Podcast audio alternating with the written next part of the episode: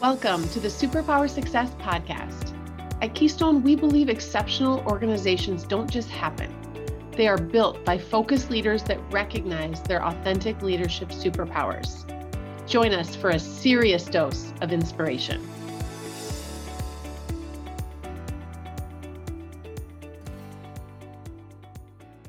Hello, and welcome to the Superpower Success Podcast. I am very excited about our episode today. I have a long-time colleague and friend, Mr. Jim Roddy, on the show with us today, who I know you are going to learn a ton about regarding leadership, leadership transition, um, making the most out of his career, making the most out of his position, um, and the impact that he can provide to others. I have seen it time and time and again.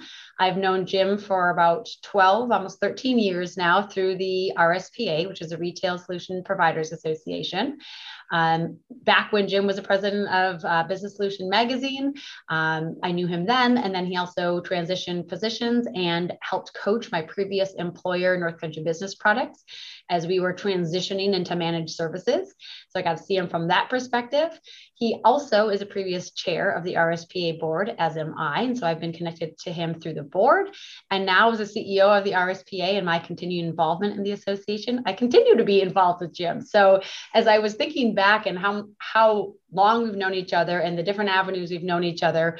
Um, it's quite extensive, Jim. So I was really excited to have you on the podcast. I've been on your podcast, and so I'm honored that you are here today. And like we always do with our guests, I want you just to kick us off by telling us your story, a little bit about who you are and, and your story of what got you to where you are today. Sure, happy to. Thank you for having me. It's right. We've seen each other from like every angle, right? And on stage, behind the scenes, working together, working for each other, things like that. So uh, no, look, looking forward to today. Thank you. So I'll, I'll, try to give my story, I guess, 30 years in 60 seconds, uh, if I could. So I'll go back to when I was in college at Gannon University, a Division two uh, small uh, Catholic college here in Northwest Pennsylvania. And so I'm from Erie. Uh, I'm an Erie native, so b- born and raised. And so I walked on to the men's basketball team there. So I was a non-scholarship person with a whole bunch of guys way taller, way more athletic than me. But not only was I on the basketball team, I was also on the student newspaper at the time. And then while I was in college, a pro basketball team came to town. And so I became the intern for that team as well. They had a, uh, summer league, is, is when they played. And then for my senior year, um, I actually stopped working for the newspaper. I was still playing on the basketball team, but then I was the full time uh, uh, public relations director for the Erie Wave. So going to school, basketball, and having a full time job uh, at the same time. And then while I was there, uh, one of the general manager actually launched a newspaper that seemed pretty interesting. The basketball team came crashing down, the entire league did. And so when I was 23, I picked up and relaunched that newspaper. And so I was a entrepreneur for, for five and a half years, owned my own business. But after 80 hour work weeks and eating nothing but SpaghettiOs uh, for lunch and dinner, right, that was pretty much all that I can afford. Uh, the office park that I was in down the hallway was a technology magazine publisher and they ended up bringing me on board. I joined as a managing editor moved up to operations manager was there for 17 years. You mentioned business solutions magazine was one of our titles that we had. While i was there i published a book on hiring best practices called hire like you just beat cancer. I'm a 20 year colon cancer survivor. That led to me doing kind of uh, informal business coaching with a lot of rspa members. And then I thought, I wonder if I could do this full time. And then one of the vendors in the space brought me on board full time as a uh, as a business coach to coach their small business partners. I did that for about three years until that organization uh, ended up making some changes. I came to the RSPA. I had been a volunteer for, like you said, you know, a decade uh, or so. I came on board as the vice president of marketing and as a business coach for their members. I also, in the middle of that, wrote a second book called The Walk On Method to uh, Career and Business uh, Success. And then recently, earlier this year, beginning of 2022, the CEO retired. And so now I am uh, the president and CEO uh, of the RSPA, and then also figuring out exactly how we're going to still do uh, the business coaching aspect as well. So might have gone a little more than 30, than 60 seconds, but that was 30 years crammed into a nutshell. That was pretty good. And this is exactly why I wanted to have Jim on to talk about leadership transitions, successful transitions, lessons learned with transitioning, because you've done a lot in your 30 year career. And I know you have a lot more to come. Um, as you look at being you know, a two time author, student newspaper, launching a newspaper, entrepreneur, coaching and consulting, CEO, you've done a lot of different things. And I know you've learned a lot. So as you kind of look back at the different careers you've had and different experiences you've had, what would you say is a leadership moment that has really shaped you and kind of formed the leader that you are today? So I'll talk about two, and I think you know I tend to learn from mistakes. And the the two brothers that I work for at Corey Publishing, they preach that all the time. People would say, "You guys are geniuses. How did you learn how to do this stuff?" And they'd say, "Well, we did it wrong 17 times, and then finally figured out uh, what it was." And so one that I have, I this is very early on when I was with that Erie Wave pro basketball team. Uh, the general manager was across the hallway. They had a player that they had cut, and the player was they wanted him to board the plane, and he said, "I want my final check." Like I've been through this before. I know I might get stiff for the check. And the receptionist was like, oh, the GM, he's on the other line. He's on the other line. Oh, now he's off the line. I'm sure he'll come over and get you. Well, he never came over. She went to get him. He snuck out the back door. And I remember that player like flipping out, and you can imagine why he was completely irate. And I just remember thinking to myself, man, I had a lot of respect for that guy, but that was cowardly. Like there's no other word that you can yeah. put on it. I just, you know, it's almost like note to self, never ever do that. Um, another thing that I went through, this is when I was at uh, President Jameson Publishing, we went through the recession, you know, back in 08, 09. And when we had to do the first round of layoffs, I still remember having to announce to the team, we laid off like 11 of your coworkers, your friends, right? People you had worked side by side with through no fault of their own, just because of the way finances were. And employees were in the dark about it. And I remember one employee specifically, like just laser beams, like staring right through me, like, how could you do that? And so like those two, those two things together made me realize like, don't beat around the bush don't wait for everything to be perfect, right? Don't just be optimistic. Lay out the ugly options and the optimistic options as soon as you can. And like the only way that you can exist and have an enjoyable job as a leader as a team member is if you have a culture of candor. And it's better to talk sooner about what could possibly be ugly and what could be good than just cross your fingers and hope that it goes better. Just try to avoid the pain. I'm actually in the middle of reading a book called The Beauty of Discomfort. Um, and so I think that relates to this in terms of as uncomfortable as it can be, it's the right way to go sometimes, especially as a leader. You're either going to have the uncomfortable now or it's going to be way more uncomfortable later. So might as well be candid right from the get go. Yeah. And what I love about what you're saying is we talk about this all the time with our clients with change management and being very transparent with the change and talking about here's what we know is going to happen here's what we know for sure is not going to happen and here's what we don't know right there's there's always an element of the unknown and just to be very candid about that up front and say here's what could, what here's what we know is going to go well here's what we're not sure. We could have some issues that happen here but also here's what's not going to happen right? It's important to say that too. Yeah. and a lot of times here's what's not going to happen is we're not going to stop right? If we're rolling out a new crm system or something we're not going to stop doing this. We're going to have issues we're going to have bumps in the road but we're not yeah. going to go back on this and take it away right? Like we're going to plug through it we're going to make this happen. And as you can communicate as early and often as possible and as transparent as possible even though it's uncomfortable because often as leaders we don't know all the answers as we go yeah. through the process that's the best way to do it and that's how you build trust and i know that that's been a big part of of your journey too and, and building that trust because you're able to be candid with people and and share the information that they might not want to hear but need to hear so that we're yeah. all going in eyes wide open yeah so like a few things jump to mind are one is let people know what they're going through as they're going through it as we're going through it right don't wait until the very end the opposite of doing that is what i call jack in the box management right dun, dun, dun, dun, dun, and all of a sudden boom yeah. something pops out and people are just completely completely uh, surprised by it. And so to me, there that's like you said, the way to build trust is to just be really open in terms of what we're going through and talking about the degrees of messiness, right? Like it yeah. would be great if business was like it is on TV, where everything just follows into a nice, neat yeah. path. But if you talk to people about, hey, we're doing something new, we haven't quite figured this out, it's going to be messy. We're not going to have it be a complete, you know, mess. I was going to use some vulgarity here, but you know, I mean, you can fill in the blank there, but you don't want it to be that way. But you can tell people this isn't going to be neat because we're figuring it out, and they'll understand as long as you're upfront with them and, and you're in earnest trying to make it uh, as less messy as possible. Yeah, and I feel like it's the same thing we do with our kids. We don't think they can handle it in many situations. But the truth is, they can, yeah. and they want to hear what's going on. It's actually going to make it easier in the long run if they know the truth up front the cold, hard, ugly truth, whatever it might be, people can handle it. They really can. And so often we try to shield people. And there, I mean, sure, there's some things that you still might not need to say everything, yeah. but as much as you can share and, and feel comfortable doing so, I think it's it's going to help in the long run. Yeah, well said. So, this is a Superpower Success podcast. And so, we always ask, what do you consider to be one of your superpowers? You know, one of those top leadership strengths that's just, it's a natural ability, kind of energizes you. You feel good when you're doing it.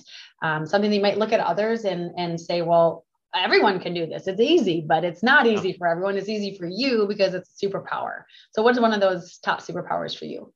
Yeah, I'd say this might sound a little odd, but it would be not immediately concluding and not assuming, even though I still do that sometimes, but I guess based on my background, like I talk, talked about earlier, in terms of I work for the student newspaper, I've worked in communications, you know, my whole career.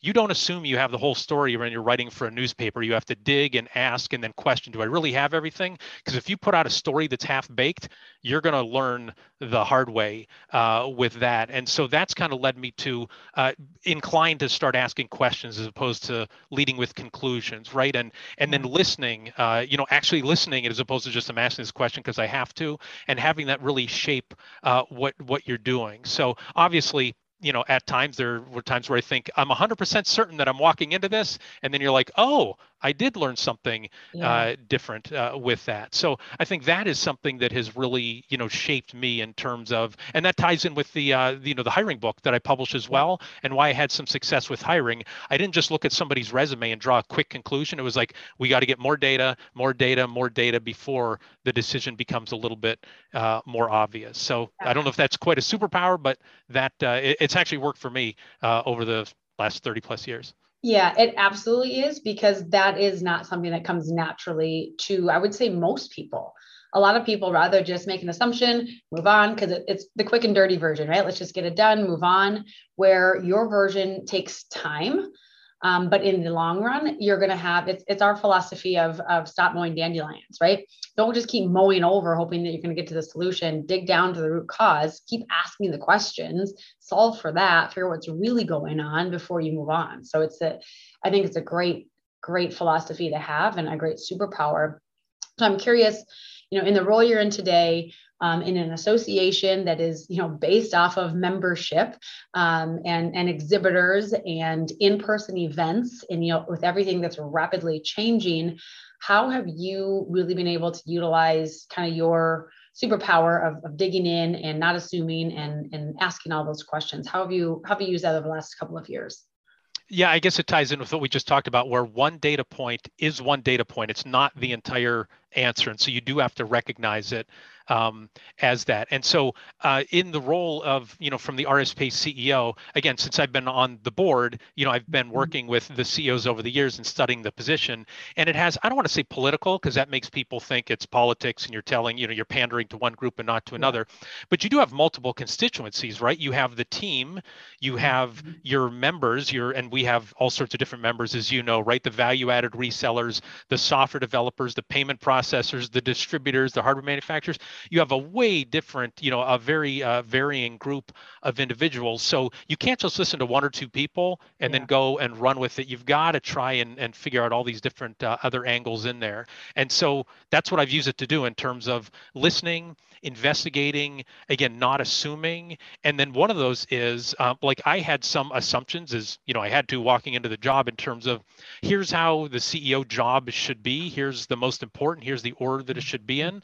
But I've realized that I've had to rearrange some of those or outsource some of those or delegate some of those things because if I don't control my activities, the activities will control me. And so that has been a big part of the investigation in terms of understanding what is the highest and best use of everybody in the organization. And that includes me. I can't just do whatever yeah. I like to do or what I don't want to do or what keeps me busy. Um, and so that's a big part of it as well, where we're constantly investigating, um, you know, different things inside and outside the organization and trying to put the whole puzzle uh, together one piece at a time. And we have a piece of scissors and tape that we can cut and change the pieces if we want, right? As opposed to just figuring out where where the spaces go. So mm-hmm. it's a challenge, but I'm I'm part of a great great team and we've all been rolling up our sleeves and doing it together and that's what's been great it's not just for me to determine everybody's looking and saying what's the answer yeah. we're all figuring it out together yeah and we'll dig into that a little bit later too and, and how you've gone about that and the success you've had with that and, and why you think it's so important um, but before we do that, I want to ask what is a superpower that you're trying to develop that you know is not a strength of yours, but you know it's a valuable strength that you're trying to, to really strengthen that muscle? I'd say patience. Hmm. Um, mm-hmm. You know, from you and me working together, right? Deadline oriented, urgency oriented. Let's get this thing done. Um, I have a visceral reaction if things are on my to do list and they're languishing for too long. I actually end up calling that my disappointment list, yeah. right? As opposed to eh, things I'll get to whenever. But I'm realizing as I've been going through this transition, there are times where I need to let things bake and let people think and let people take. Mm-hmm a quarter step at a time or one step at a time as opposed to want to hey 100 meter dash let's get to the finish line and move on yes. to the next thing. So and people can probably tell by as quickly as i talk uh, i probably need to try to slow that down uh, uh, as well. So i'd say patience is something that i'm trying to develop in the appropriate spots uh, inside the business. Yeah that's so good. And i talk about this in the concept of it's a marathon the marathon effect right? As leaders we've often we've been thinking about this we've been training for this we've been practicing for this we've been researching talking whatever for months sometimes years. And so we're at mile you know 24 of the marathon where a lot of our employees they're they're like tying their shoes still right? Like they have no idea what's going on. And so we need to lessen that gap. They're never going to be where you're at because they just can't be, but they can be a lot closer to where you're at. And so just thinking about that kind of marathon effect, I know has resonated with a lot of people and it's having that patience, meeting them where they're at, helping them along the path, along that journey to get closer to where you're at so you can all be on the same page and, and moving forward. Yeah, and if I can just say, so a friend of ours, Mark Olson, uh, retired uh, president of, of APG CashDrawer, would always say when people want things to move faster, he would say, well, you know, it's a journey, right? And he would start off with that. And as long as we're moving forward, and an old boss of mine, Terry Peterson, you know, when I would say, we need to fix this thing now, he would say, as long as our next quarter is better than our previous yeah. quarter and we're moving in the right direction, like let's focus on that as opposed to trying to slam everything together at once. So uh, yeah. clearly patience has not been something that I uh, have just learned I need to develop. That's it's it's been a lifelong struggle. Yeah, and I think most of us need to work on patience. So you're not you're not alone in that one. So looking at leadership from a broader perspective, how would there's hundreds, thousands probably of definitions for leadership. What is your definition of leadership? I go to, with a really simplistic one that people follow you. You do not mm-hmm. get to anoint yourself a leader. You do not get to say, I'm a good leader. It's up to the other people because leadership is all just about people following you and doing uh, the right thing. And so that's, I guess, you know, the headline of it. Um. The underneath it is there's a document that I've used. We, uh, the uh, owners of Jameson Publishing, Rick and Terry Peterson, developed it. They actually have it online at Peterson Brothers, which is their website. And if you search for "character is destiny," it's a list of 17 character traits that have really withstood the test of time. In fact. I have the list always handy right in front of me, just off to the side here, and it comes from 500 BC, so it clearly has withstood uh, the test of time. But it talks talks about the behaviors that define character and mm-hmm. that you know it has prudence justice fortitude temperance ambition work ethic kindness responsibility like i won't go through uh, all of them. The full list is in my book hire like you just beat cancer available on amazon. Mm-hmm. um, and again it's on the peterson's website as well but that has really been the guide for me as an individual to become a better leader a better person in every aspect of your life right? Like as a parent you're a leader. As a spouse you and your spouse are both leaders. You're leading each other one way or the other. As a team member you're a leader. As a you know ceo you're a leader as a junior person like you are leading people and you're giving them the opportunity to either get inspired by you or for them to mm-hmm. run away when they see you walking down the yeah. hallway so again it to me it all really comes down to that character and then are people following you and go in the right direction Yeah, I think, you know, a lot of times leaders don't understand the magnitude of what it means to be a leader. They think, oh, that's the next step, and you know, and on my journey. That's the next step on the ladder is to become a leader, and they want it more because of the title or the position than truly understanding the impact that it has on those around them. It's the whole conscious leadership concept and really thinking about how do my actions and behaviors impact everyone around me and just understanding that it's a big deal to be a leader and i think what you're saying and you know character is destiny and in these behaviors that define character is it's it's important and it's not easy. And we need to have that continuous. We talked about this before we got on on air here is it's a continuous journey and a continuous improvement mindset. We're never checked done. We've got leadership you know dialed in and figured out. It's we need to keep working on this. And so um, i love that definition. I think that's great. Yeah so no leader you, no leadership finish line. It's, no uh, it's like not. a merry-go-round that never stops. Yes that we don't get dizzy on i can't do merry-go-round okay uh, so as you look at um, the challenges that that all of us are facing right now. There's a lot of things that most businesses are facing, like hiring and supply shortages and things like that. What are some of the biggest challenges that you're facing, either in your role or within the RSPA, and how are you tackling them? Well, the good thing is I'm not stepping into like a turnaround situation, right? We have a very strong team. Uh, the finances are really solid. The business model, you know, is working. It's not like, man, this thing's headed, you know, off uh, Niagara Falls or anything like that. And so I say the biggest challenge is how do we stimulate consistent growth? And so you know how do you figure that out and so we've been studying our business model other business models talking with the community talking with the team testing out our model uh, we created as you saw at our last board meeting our flywheel mm-hmm. that we talk about you know from jim collins like what are the things that really drive our association, and then making sure we're working with the team once we figure all those things out to create systems so we can produce this consistently, efficiently, and we're not wasting our time on internal things and we're really focusing on those things that we know can actually drive uh, growth in, in order to do it. And so part of the way that we're doing that is embracing critical thinking. And mm-hmm. so this goes back to uh, like when you're talking about leading, like it reminds me of coaching. Like I used to coach kids. Uh, my little brother, I coached fifth grade through 11th grade in basketball. Go to coach, got to coach my daughter, you know, all the way from when she was playing soccer and and basketball and all that. And so as you get to the higher levels, you don't just teach kids do this and then do that and do that. You teach yeah. them how to read the situation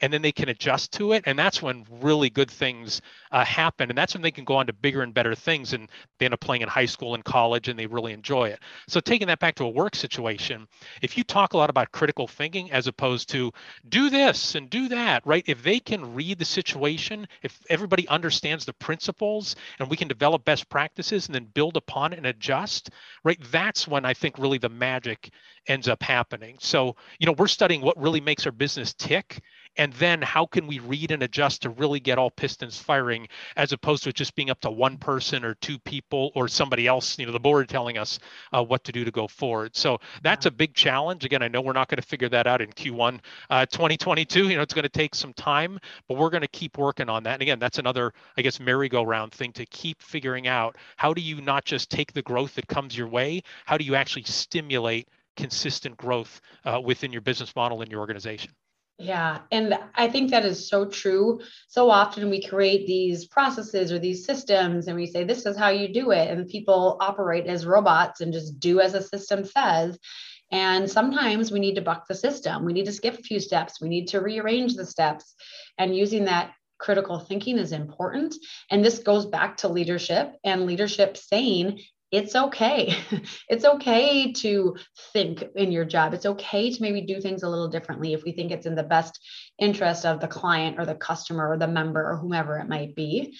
And so I think that leader setting the stage and providing that environment, that culture where it's comfortable to do that and they know they're not going to get reprimanded if they make a mistake um, is really, really important. And in the end, you're going to end up a lot better, have a happier end result happier client happier member whatever it might be um, at the end of the day. So it's there's a lot of um, a lot of good that can come out of it. A lot of people just see the negative of oh we're going to failures and things are going to go wrong. And well yeah that might happen. But to your point you fail 16 times and then you learn how to do it right that 17th time. So that's the same process we need to help our our people go through as well. If you don't mind, I'll tell a quick story, and you'll like this because I don't know if you've heard the the punchline of this. So uh, we talked about going into our Inspire event, which was held in late January. We need to do more for the RSPA Scholarship Fund, which help funds the you know the college education of of some of our members. And so we said, well, let's do something on the main stage, and I won't get into all the details what we did, but it's just almost silly. If anybody donates, you get a chance to win a sash.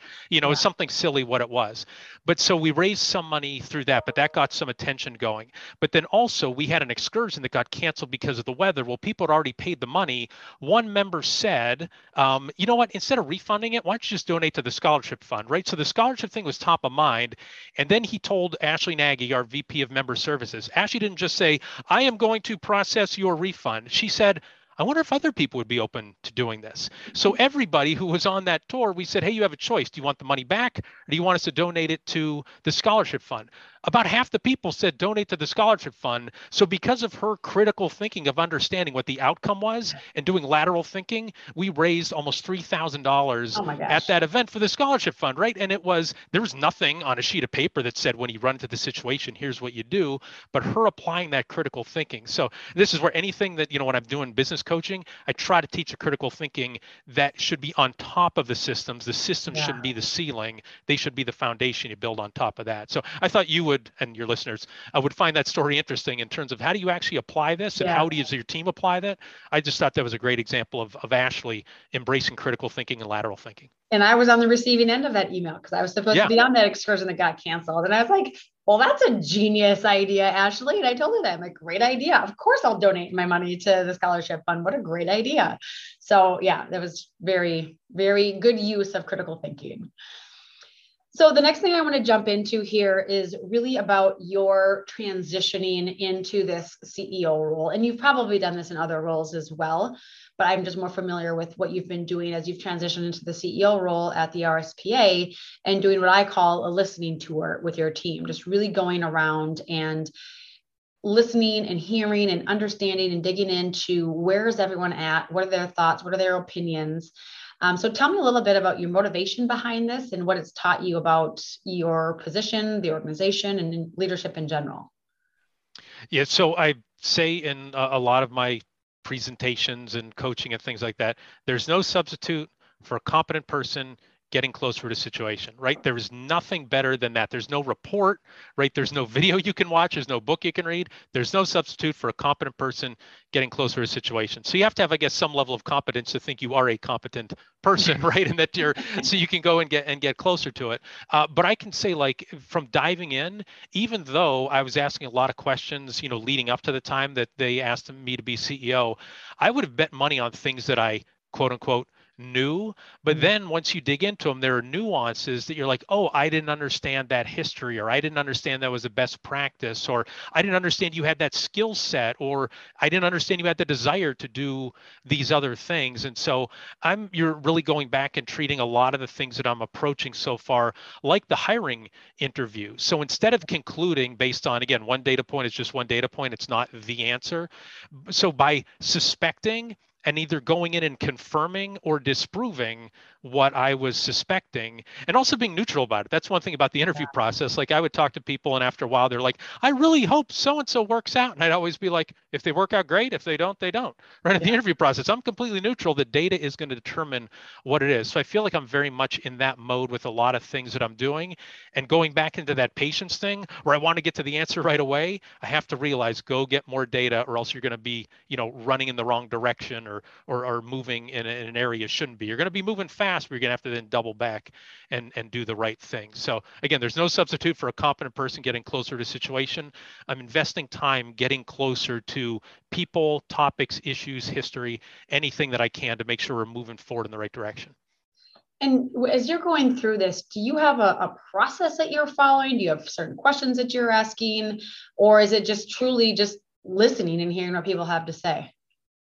So I am fortunate because usually I'm on the other end of podcasts like this or interviews yeah. where I'm preparing and doing a lot of the questions. So, um, and then also I broadcast basketball games. And if you want to talk about communicating on your feet and thinking on your feet like you don't know what's coming on the next play and you do yeah. that possession after possession right it's going to build up your skills so i have a couple things that maybe i write down initial questions but it's mostly listening to the cues and mm-hmm. following up on that from a system standpoint you know i have a whole series of folders like i'm an old school guy and make sure that those things are organized make sure i have one-on-one meetings with every single person mm-hmm. who's on our leadership team for an hour or longer than that making sure we have standing meetings that make sure we aren't going to, you know, grow far apart. Again, if there's no substitute for a competent person getting closer, well, there's no substitute for having a scheduled meeting every week to make sure that you're going to be able to stay on track like that. So I don't have it scripted out per se, but I'm I ha- always have a notebook with me. I'm always taking notes. I'm underlining things, jotting down next question uh, I need to ask so I don't forget, um, and can really follow up and drill down uh, on things. So I know a lot of our listeners believe in a regular cadence of meetings, one-on-one meetings, weekly team meetings. Um, but I also know that there's a lot of people, a lot of leaders out there who say, I don't have time for one-on-one meetings every week or every other week. What would your rebuttal be to that? Uh, that I used to be one of those people until I had a very competent operations manager and said, you, you can run on your own. Like, I know you're good. I thought I was giving her a compliment by essentially only when you need something, you come to me. But I got so far away from her and then the person who was reporting to her that I had a plan of, oh, here's something that we can do that was going to require more labor on their part. And they were like, how out of touch are you with yeah. what I'm doing? And we overloaded, I overloaded them uh, on labor. I had a plan to overload them on labor. And one of them just like broke down in front of me. I'm like, where in the world did this come from? Yeah. Well, I got my answer uh, pretty quick. And so you may think that everything is going okay and you don't have the time for it, but there's something festering underneath. You've got to make sure you, you know, the most important thing in your organization is your people. And so it, you've got to you know first things first spending time with your people is the number one thing you have to do and give people as much as they need right? And so some people it might be every other week but you can't just say we'll cross that bridge when we get to it because that bridge is going to be on fire and you're going to be out of luck at that point. Yeah. And it's just kind of my response to that is a leader's number one responsibility is to lead right? Like that's your title. You're a leader. Your number one job is to lead. The way you lead, you need to be in connection and in contact with your people. To your point, if you're not communicating with them, you're not talking with them, there's no way you can know what's going on. And you have no idea what's underneath the surface. Even with one on ones, they might not be completely transparent and open with you, but you have a lot higher probability yes. of hearing what's truly going on and being closer to the situation if you're having these regular one on ones. Yep, so well said. Genius genius. So, of the things that we've talked about today, what do you think the most important message is for leaders out there regarding leadership transitioning, uh, listening tours, you know, any of the concepts that we've talked about? What's that one key takeaway you want listeners to hear? I'd say it's almost an overarching thing. I would say raise your standards in terms of for the volume and the quality of work that you can perform or the skills that you can learn or the quality of people that you can hire or the expectations you can give them right? And don't just go and raise their standards raise their skills and then you'll be able to raise the standards. And it goes back to what you just said. If you're not investing time not just talking to your people, but developing your people, working together, iron sharpens iron, and raising each other's standards, you're not going to like the outcome that you have long term, and they're not going to like it long term either. So raise your expectations in what you can do and what your people can do, and then aim for that and work towards that. And uh, don't settle for second. Yeah, I love that. I think my key takeaway from what you said is embrace critical thinking. Um, don't don't teach and hold people to the step by step. Expect them and teach them and ask them to think through things. Never assume um, kind of being that neutral that neutral um, person being you know switzerland in the situation um, and allowing people to to think and act on their own. And that's as you look at high performers your key a players that's what they want to do right? They're right. capable and they want to be able to think outside the box and push and push the envelope in situations. And that's a really great way to retain our top people is by allowing them some autonomy and thinking for themselves because they're smart, brilliant, bright people um, that are very capable and we need to allow them to, to do their thing. Amen. So, yeah, my key takeaway there. So I have kind of a, a, fun bonus round of questions here, kind of rapid fire style. So I'm gonna I'm gonna fly through these, and I'm very curious to hear your thoughts. So our first question is: If you could have coffee with any historical figure, who would it be and why? Uh, I'm a huge John Wooden fan, the legendary mm-hmm. basketball coach at UCLA and legendary uh, leader. And so he was like, and I just read a book on him that's like, you know, two inches thick. It's huge, but uh, he has like a, an incredible blend of humility and he was a fierce competitor. And I regret he's, uh, he passed away now, but I learned after he passed away, he would go to a diner every morning. And if anybody wanted to sit and talk with him, he would do that. And I was always like, oh, wow. I could have had coffee with him. So yeah, so John Wooden. I love that. Um, what's an insult that you've received that you're proud of? Uh, somebody said to me one time, You're the kind of person who organizes your closet based by shirt color. And my response was, Well, how else would you organize it? And then I realized, like, oh, you're making fun of me. Now I see. I'm with you. I do the same thing. I organize mine by it's first by like short sleeve by color, long sleeve by color, sweaters by color. So, yes. I'm with you right back at you. We got that going. Um, on the flip side, what's the best compliment you've ever received?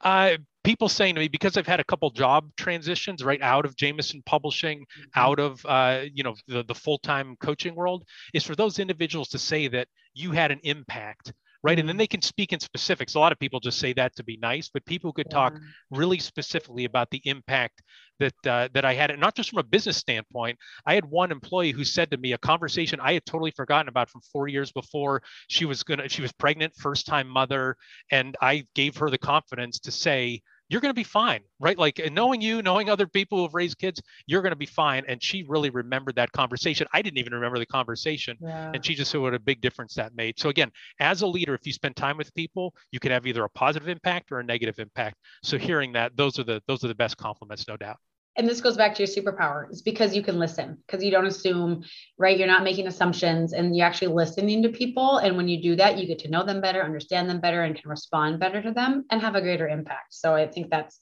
yeah that makes perfect sense that you heard that as a as a compliment.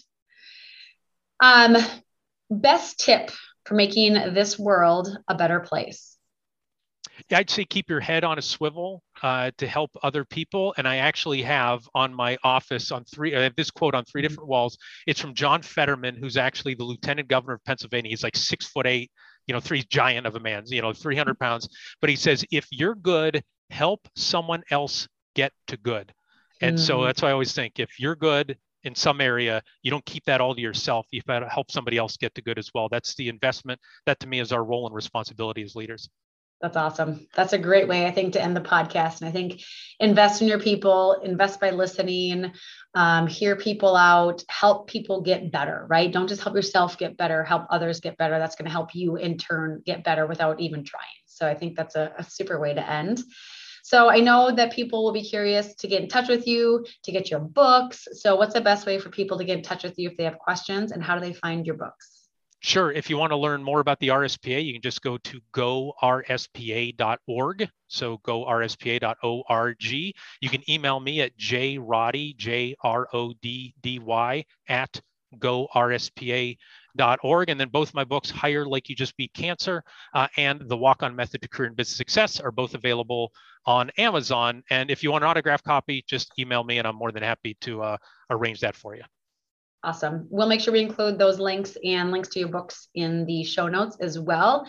Jim, I want to thank you for coming on the podcast. It was an honor to have you on our show. I know listeners are taking a lot away from this and are going to find one little nugget. That's always our goal is for listeners to find one nugget of advice, something that they can do differently, think differently, shift their perspective on how they approach leadership and how they can make an impact on the people that are around them and the organizations that they're in. So thank you very much much for being on the show. Thank you. Always a pleasure to talk with you, Chelsea. All right. Thanks for listening, everyone. Thanks so much for listening. If you enjoyed this episode, make sure and hit that subscribe button so you get the latest episodes as soon as we release them. And remember to keep maximizing your unique leadership superpowers. It truly is the key to building success, both in your career and in life.